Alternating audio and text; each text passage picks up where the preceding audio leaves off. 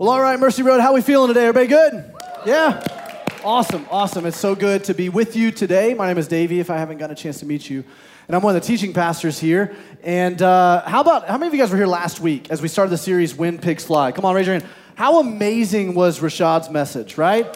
So great to have Pastor Rashad here. Uh, I don't think I can hold a candle to, to that. We're going to try to continue some of that momentum and pick up uh, on where he left off throughout the series. I'm excited about this series because uh, one, one of the things you need to know about the series is that as all of the locations of Mercy Road, we kind of came together and collaborated to write this series. So we're really, we put a lot into this and we're really excited about it. We believe God's going to do some very transformational things in us and through us all as a Mercy Road family of churches uh, with this series. And so last week, Rashad kicked things off and he talked about this one idea of we'll go right? We'll go across the lake. We'll go and invite friends. We'll go and have conversations of the spiritual nature with people who are far from God. We'll go and be evangelistic.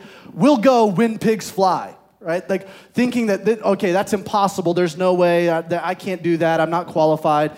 And he talked about how the disciples were called to go across the lake in Mark chapter 4, and they ran into a storm, and that sometimes when we're called on mission, there's obstacles that we need to look at as opportunities. Incredible message. You got to go back and listen to it. And it kind of lays some groundwork for where we're going to go today, because today we're going to talk about this idea of they'll change, they'll change when pigs fly. I think one of the inhibitors to us stepping out of discomfort and stepping over our, as Rashad talked about last week, our disgust, our doubt, our discrimination, all the things that kind of inhibit us from going and doing, like being on mission on behalf of other people for, on behalf of the gospel, is, is, is that we have an inhibition to see change happen because we don't believe that change can happen. Right? Like there are people in our lives that we're like, okay, there's no way that that person would be able to be changed. My coworker, my, my, uh, my family member, my husband, my wife. Like, there are people in our lives like, okay, yeah, they'll change when pigs fly. Or maybe it's not they'll change. Maybe there's something else in your life that's a situation or a circumstance that seems impossible, and you're like, yeah, it'll change when pigs fly. There's no way that this my marriage can change. There's no way that my kids will change. There's no way that my job situation will change. This seems like an impossible situation. I don't know how this could change. And that's what I want to talk about today is whatever that impossible situation or circumstance or person or whatever it is in your life, I want to start to see things a little bit differently.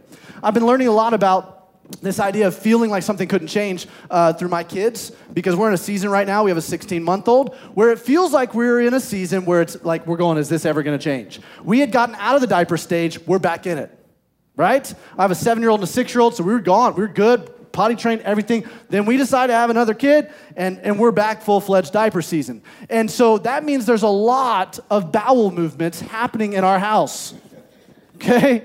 A lot of it. If 16 months, I mean, it's just insane. And at first, we were encouraged by it, right? We go to the hospital, they're like, hey, you're going to see, it's always a good thing, it's healthy sign if they start to have their first bowel movement. So you're looking for it, you're waiting for it, right? It happens, and you're cheering, you're like, yes, they had the first bowel movement. But then it's, then it's like shocking because don't, they don't warn you that it comes out black. Hello? You're like, what'd you do? Swallow a parking lot, kid? Like, what happened, you know?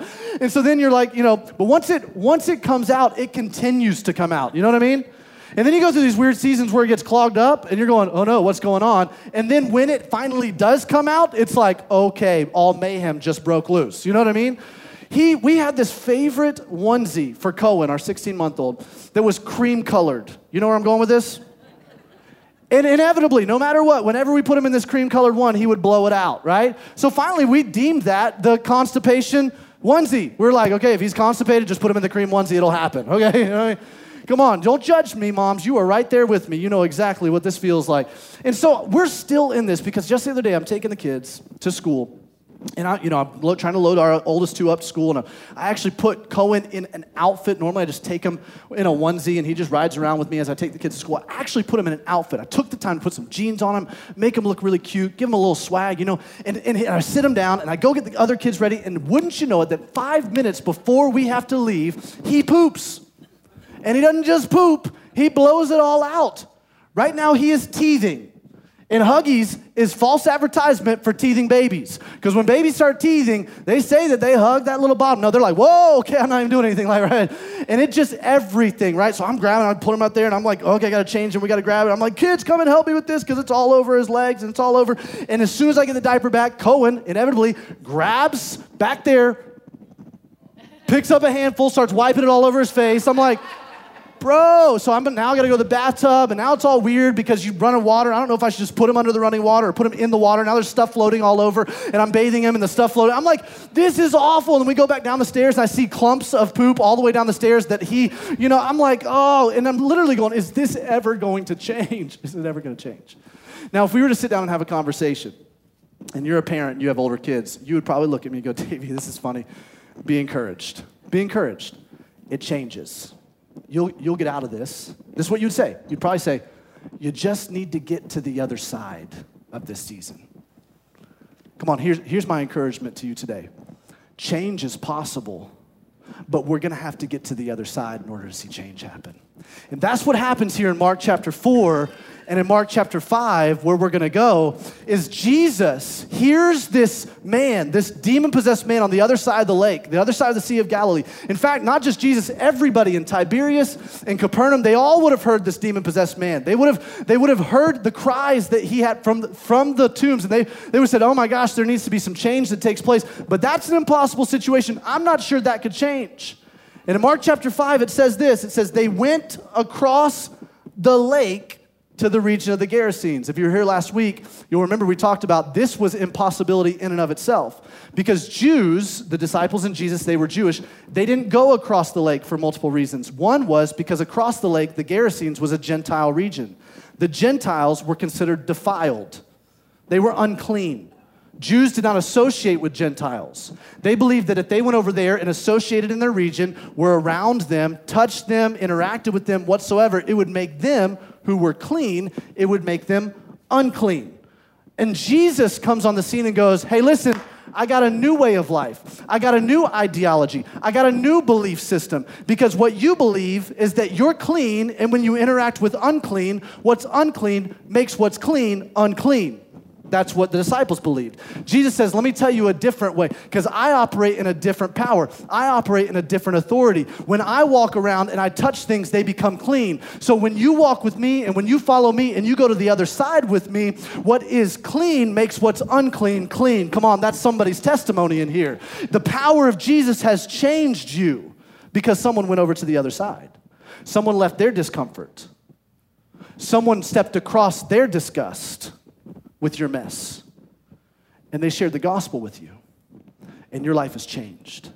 And this is what Jesus says, right? He said, We're going to the other side and we're going to see transformation happen. And they get to the other side, and the situation seems worse than what it is. Look at this. In, in, verse 2, it says, When Jesus got out of the boat, a man with an impure spirit came from the tombs to meet him. This man lived in the tombs, and no one could bind him anymore, not even with a chain. For he had been chained hand and foot, but he tore the chains apart and broke the irons on his feet. No one was strong enough to subdue him. Night and day among the tombs and in the hills, he would cry out and cut himself, cut himself with stones. Here's this man who's demon possessed, an impossible situation. If there's anybody that can't change, it's going to be this man. There's no way he can change. So, yeah, Jesus, we'll go over there. Yeah, yeah, yeah. Yeah. They'll change when pigs fly. Yeah, yeah, Jesus. Yeah, he'll change. she'll change. This, search, this cir- circumstance, this situation, it'll change when pigs fly. This is impossible, Jesus. There's no way this can be different. You know, often we look at the activity, the outward appearance, the circumstances surrounding things. We see things on an activity level, which, by the way, if you're taking notes, that's the first level I need you to look at in your own life, is activity. We see the activity around us, and we begin to allow that activity to formulate some beliefs inside of us. Because on the outside, things look impossible to change. The addiction that you're dealing with seems impossible. Because, man, I've been dealing with this for years and years and years, and I've tried, and I've, I've tried to like set up the blockers, and I've tried to change my behavior, and we deal with the thing that needs to be changed on a surface level, behavior level, activity level. And we don't get to see change. Well, man, this neighbor, my coworker, I mean, I've, I've been praying for them and it doesn't seem like they're changing because all I can see is their outward behavior and the activity level. It seems impossible. In this man, it seemed absolutely impossible that he would change. I want to note a couple things right here that the enemy, we have a very real enemy who comes to steal, kill, and destroy, John 10 says. The enemy had taken this man, not just, not just oppressed this man, but possessed this man. This man had swapped the truth for a lie and allowed the enemy to influence him in such a way that now he was completely overtaken and controlled by the enemy. And this has always been the enemy's MO. He's always going to try to get a foothold so that he can gain a stronghold in our life. So then that stronghold, come on, will bind us in chains. Now, this man, because of the power of the enemy, could not be bound with chains. But inside, he was so bound. And I just wonder, I wonder if you're feeling the same thing bound with chains. And the presence of your chains, make you doubt that you could ever experience change. Come on. What situation are you looking at right now that seems absolutely impossible? Well, I want to issue to you that perhaps you might be looking at it at an activity level. And maybe we need to dive a little bit deeper and we need to go to an ideology level. Maybe we need to look at some beliefs that are, that are strongly planted inside of you. Because listen, friends, our beliefs influence and determine our behavior. What we believe, our ideologies will inform our activity. And many times I believe our greatest inhibition to change is our own inhibition to change. We don't believe something can change, and it's, we've created what's called a limiting belief in our lives. And a limiting belief you can tell from people's language. As I interview people for our podcast, as, as, as we uh, talk to people, as we're you know, doing counseling with people, I hear limiting beliefs. And I can tell you whether or not someone's going to experience transformation in their life simply by their language, because it comes out of them. Out of the overflow of the heart, the mouth speaks. And they'll say things like, Well, I can't, or I shouldn't, or I'll never, or I won't, or and then or they'll insert any pronoun that you want to. He'll never, she won't, she shouldn't. And I, and I stop him and go, hold, hold on, hold on a second. Who said? Who said? Because whether you recognize it or not, we have language that reflects some limiting beliefs inside of us. And if you pull the thread of those limiting beliefs, typically it's because someone else in your life at some point in your past or that's presently around you has spoken that into your life. They've said that thing over you. Oh, you'll never, or I can't believe you, or you won't. And I have to ask you, who said? Who said? Come on, who said? Because right here in this passage, the disciples get out of the boat, this man comes, they go, Wow, this situation is really grave. But in chapter 6, it says, When he saw Jesus from a distance, he ran and fell on his knees in front of him. He shouted at the top of his voice, What do you want from me, Jesus? Son of the Most High God. Note that, we'll come back to it in a second. In God's name, don't torture me. Look at verse 8. For Jesus had said to him, Come out of this man, you impure spirit. See, what had happened is Jesus had said something to him. Come on.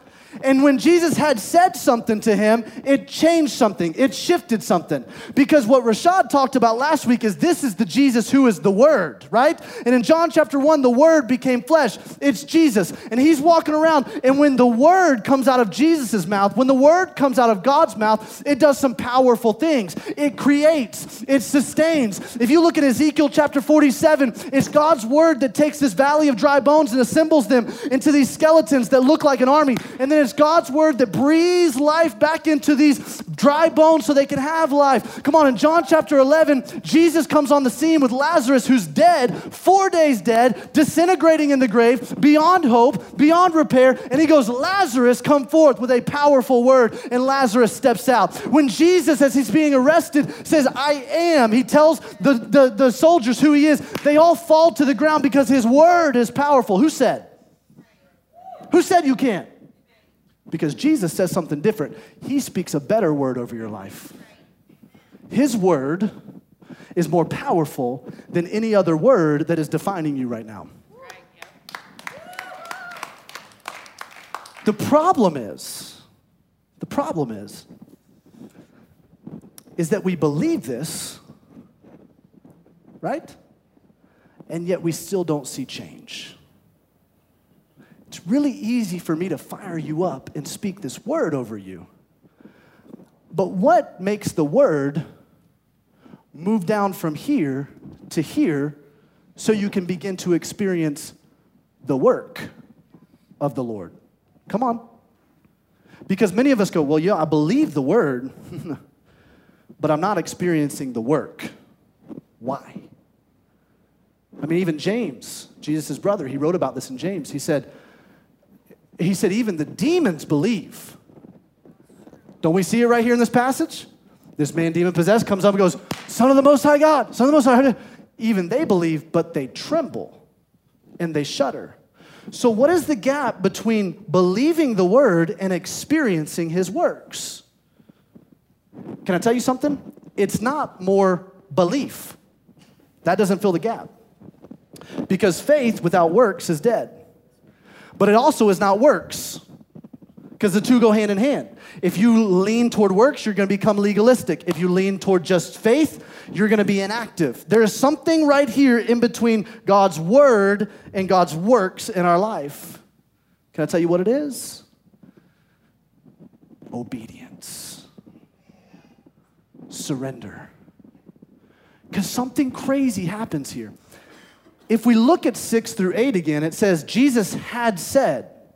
This is a past perfect tense of the verb, had said, which means it's referring to whatever took place before it, that this happened before whatever took place before it. And before whatever took place before it. So Jesus said, Come out of him, and yet the demons hadn't come out of him. Ooh. What happened? Was Jesus not powerful enough to exorcise these demons? No. You see, what we want oftentimes is we want Jesus to do something in our lives to change the situation and heal in poof, don't we? Wouldn't that be awesome? You're changed, poof. You're healed, poof. We just want his word to come out, and all of a sudden, boom, that changes everything about our situation. Sometimes Jesus does heal in poof. I've heard powerful stories about healing in poof and unlocking strongholds in your I absolutely believe. But most of the time, the way Jesus works is he doesn't heal in poof, he heals in process. And that process is a system, systematic process of daily surrender and obedience to his word. So the gap between his word and the work is me believing his word enough that I'll actually step in obedience every single day and then trust that he's going to do the work. Come on. So if I'm if I'm if I'm feeling a gap between the word and his work in my finances, well what does his word say about my finances? What's the first step of trusting him in my finances? I need to bring back the first tithe of my revenue of my income to the church. That's that's the tithe, right? So I'm going to trust him take that step and then watch him work in my life. Come on. Well, what does he say about my relationships, my marriage? Okay, well, if I if I love my wife the way Christ loved the church, giving himself up for her, if I give myself up, my own agenda, my own, if I leave those and I don't bring those to the table, but I look after her interests more than my own, come on, then God can do his work in our marriage. But it's trusting the word and doing it that leads to the work of God in your life. Your natural gets paired with his super, and supernatural things happen. This is a daily surrender that happens. But we can't just look at it from an ideology level, because ideology limits us. In fact, when life begins to press in around us, what we realize in ideology is that it ultimately reveals to us our idolatry. Because look at the demons. They came to him and said, Son of the Most High God, Son of the Most High God, Son of the Most High God. This looks good, doesn't it? It looks like they're trusting him and surrendering to him as the Lord, right?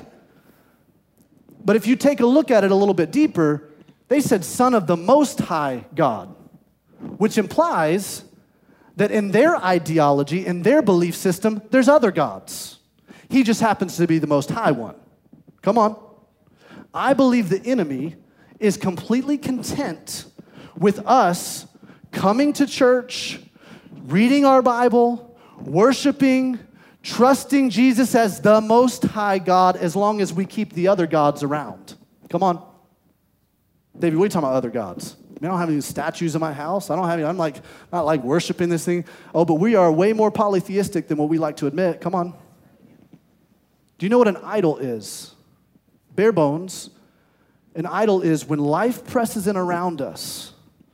What is the thing that you turn to, that you resort to, that you rely on to get some kind of management for your emotions, to cope, to, to, to, to feel better? What is it? Think about it. We've all been under pressure, so what is the thing over the past year and a half that you've kind of you've found yourself resort to? You're not a bad person if you have idols. Come on, I found a lot of idols over this past year and a half in my own heart. The question is, what are you going to do with those idols? Because Jesus tells the man, hey, uh, demons leave, but, but even though this man may have started to surrender to Jesus once, right? The problem was still, was still there with what do you do with the demons? And every single day, we've got to step into daily surrender, answering the question, what am I going to do with my demons? Because we all got them. Past trauma, woundings, belief systems. We all have things that we've got to parse out and pick out and go, okay, what, how do I, okay, I got to surrender this one now too. Oh, wait, I got to surrender this one now too. And I love the fact that Jesus is so gracious to us. He's not going to call us out and try to get us to surrender everything at once. He literally goes one at a time. He's like, okay, this one, let's, let's talk about this one. Let's lean in on this one now. Okay, you got that one? Let's lean in on this one. And listen to me, friends. Every single act of obedience leads us closer to not just becoming more like Christ, but living a life of fulfillment. That's why Jesus said, I came to give you life, give it to the full. So we can't just look at the ideology level. We've got to go to an, e- uh, an even deeper level, and that's the identity level. Identity level. If you want to see change happen in your own life, you're going to have to peel back the layers of just the activity and peel back the layers of kind of your ideologies and belief systems because all of those things are informed at an identity level. Who you are. But, but not just who you are. No, no, no, no. I think we focus too many times on who we are and we fail to focus on whose we are. Look at what Jesus asked this man. The very next question that he asked this man in, in verse 9 it says, Jesus asked him, What is your name? You think it's a coincidence? That if he's gonna get underneath this whole thing, he's gotta go to the identity level? He's like, What's your name? And this man goes, My name's Legion, for we are many. Uh, a Roman legion was um, a group of soldiers of about four to 6,000 soldiers. So many scholars believe that this man was possessed by a few thousand demons. Were many. And Jesus goes, okay, it's impossible to just go, go, right? We got to get down to identity level. Because you, as you begin to get down to the identity level, then something begins to change because those demons start getting expelled. Transformation begins to happen. Jesus said, Hey, listen, I don't know who told you this and that. I don't know what your ex spouse said to you or did to you. I don't know what your father said to you or did to you. But you don't have to be defined by your demons. Come on. Because 2,000 years ago, Jesus came to earth and he hung on a cross and he purchased you, friend, with the ultimate price. And you are not who other people say you are. You are not who you might think you are. You are not who you've begun to construct your life to be around. You are different because you are not your own anymore. You were bought with a price and now you belong to Him. You are a child of God. You are chosen. You are loved. You are handpicked. Come on, you are custom designed. Come on, you are healed. Come on, you are declared righteous. You, you are no longer defined by that thing that happened to you or what you did or what somebody said about you. And when you get up underneath that, the identity level, whew, it changes everything. Because as soon as he asked this man his name, something, something broke free. It says he, he begged Jesus again and again not to send them out of this area isn't it crazy how our demons will negotiate? Oh, come on, just kind of keep me around a little bit. Isn't it crazy how our idols will negotiate? Oh, come on, oh, you don't want to get rid of this fully. Keep this in your back pocket just in case. It's scary to go over to the other side. You don't know what's on the other side. You're comfortable here. You know what life's like here. You know what it's like to do this. Don't step out. Don't, don't follow this Jesus guy, not fully. They start negotiating. It's so great. I love this. It says in verse 11 a large herd of pigs was feeding on the nearby hillside. The demons begged Jesus, send us among the pigs, allow us to go into them. And this one blows my mind. Verse 13, he gave them permission. As powerful as this man was, because of the demons inside of him, he's breaking chains and stuff. Come on. Jesus Jesus was still more powerful and in more authority. Come on, no matter what power is coming against you, Jesus still is the one that has that power on a leash and has to give it permission. Everything that happens to you, friends, goes through the hands of a holy, sovereign God. And when He says, Nope, back, I don't want you touching a child of mine, then guess what? The demons, the opposition has to listen. But then He gave them permission What kind of a God is this? That even shows compassion and mercy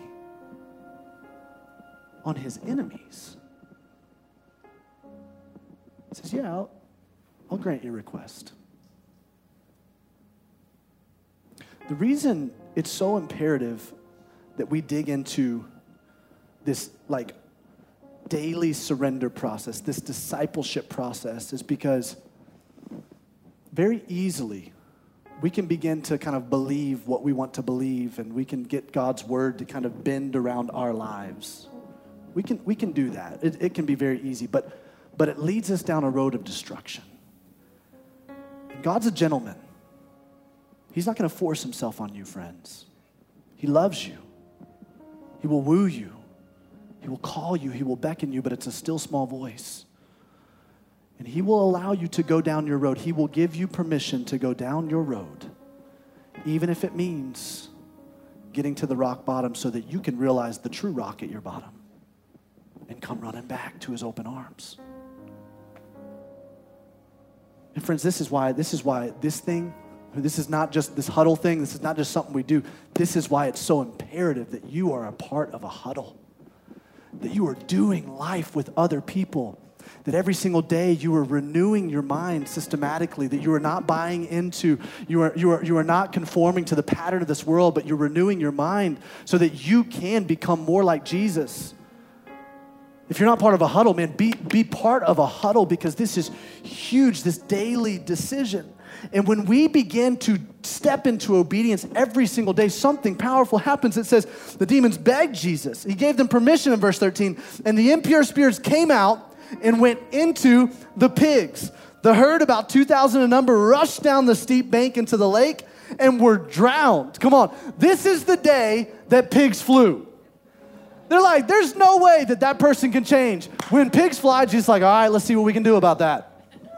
And pigs fly off a cliff down into the ocean. He goes, You want to tell me the impossible can't happen? I'm the God of the impossible. Come on. I can change you, I can transform you, but you got to let me in.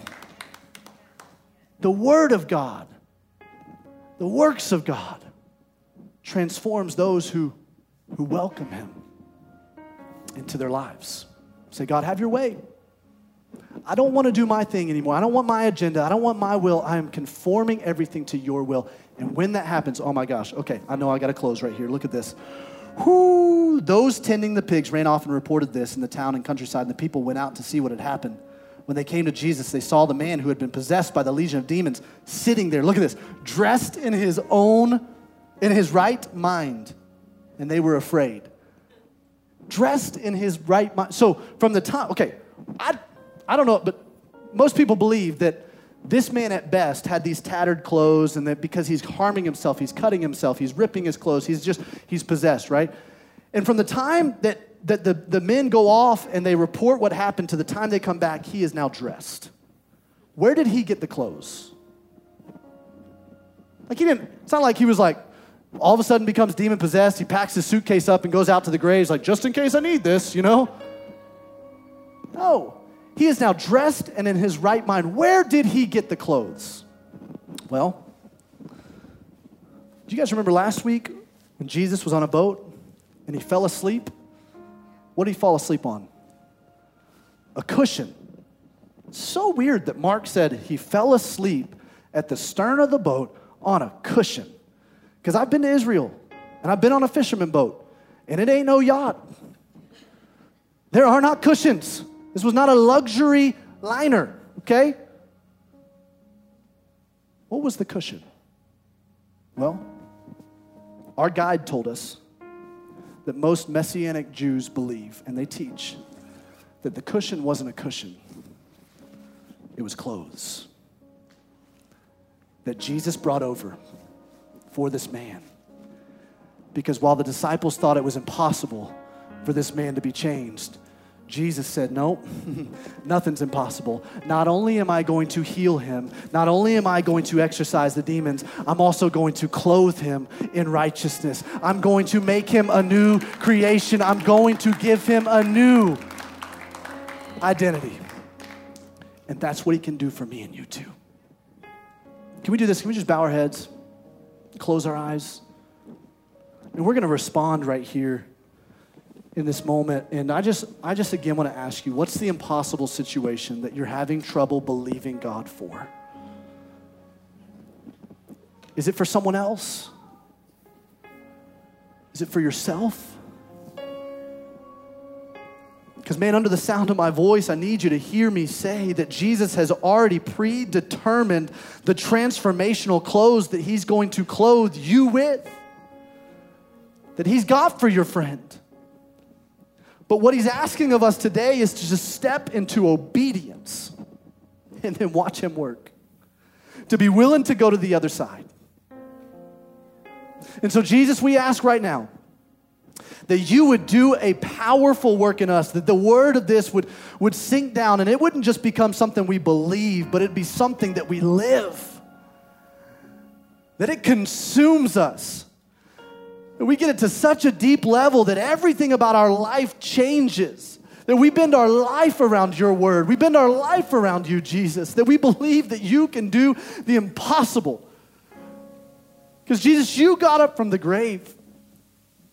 And you've put the same spirit that raised you from the grave, you put it inside of us, Jesus. And you've called us your ambassadors. You've called us the light in the darkness, a city on a hill to represent you.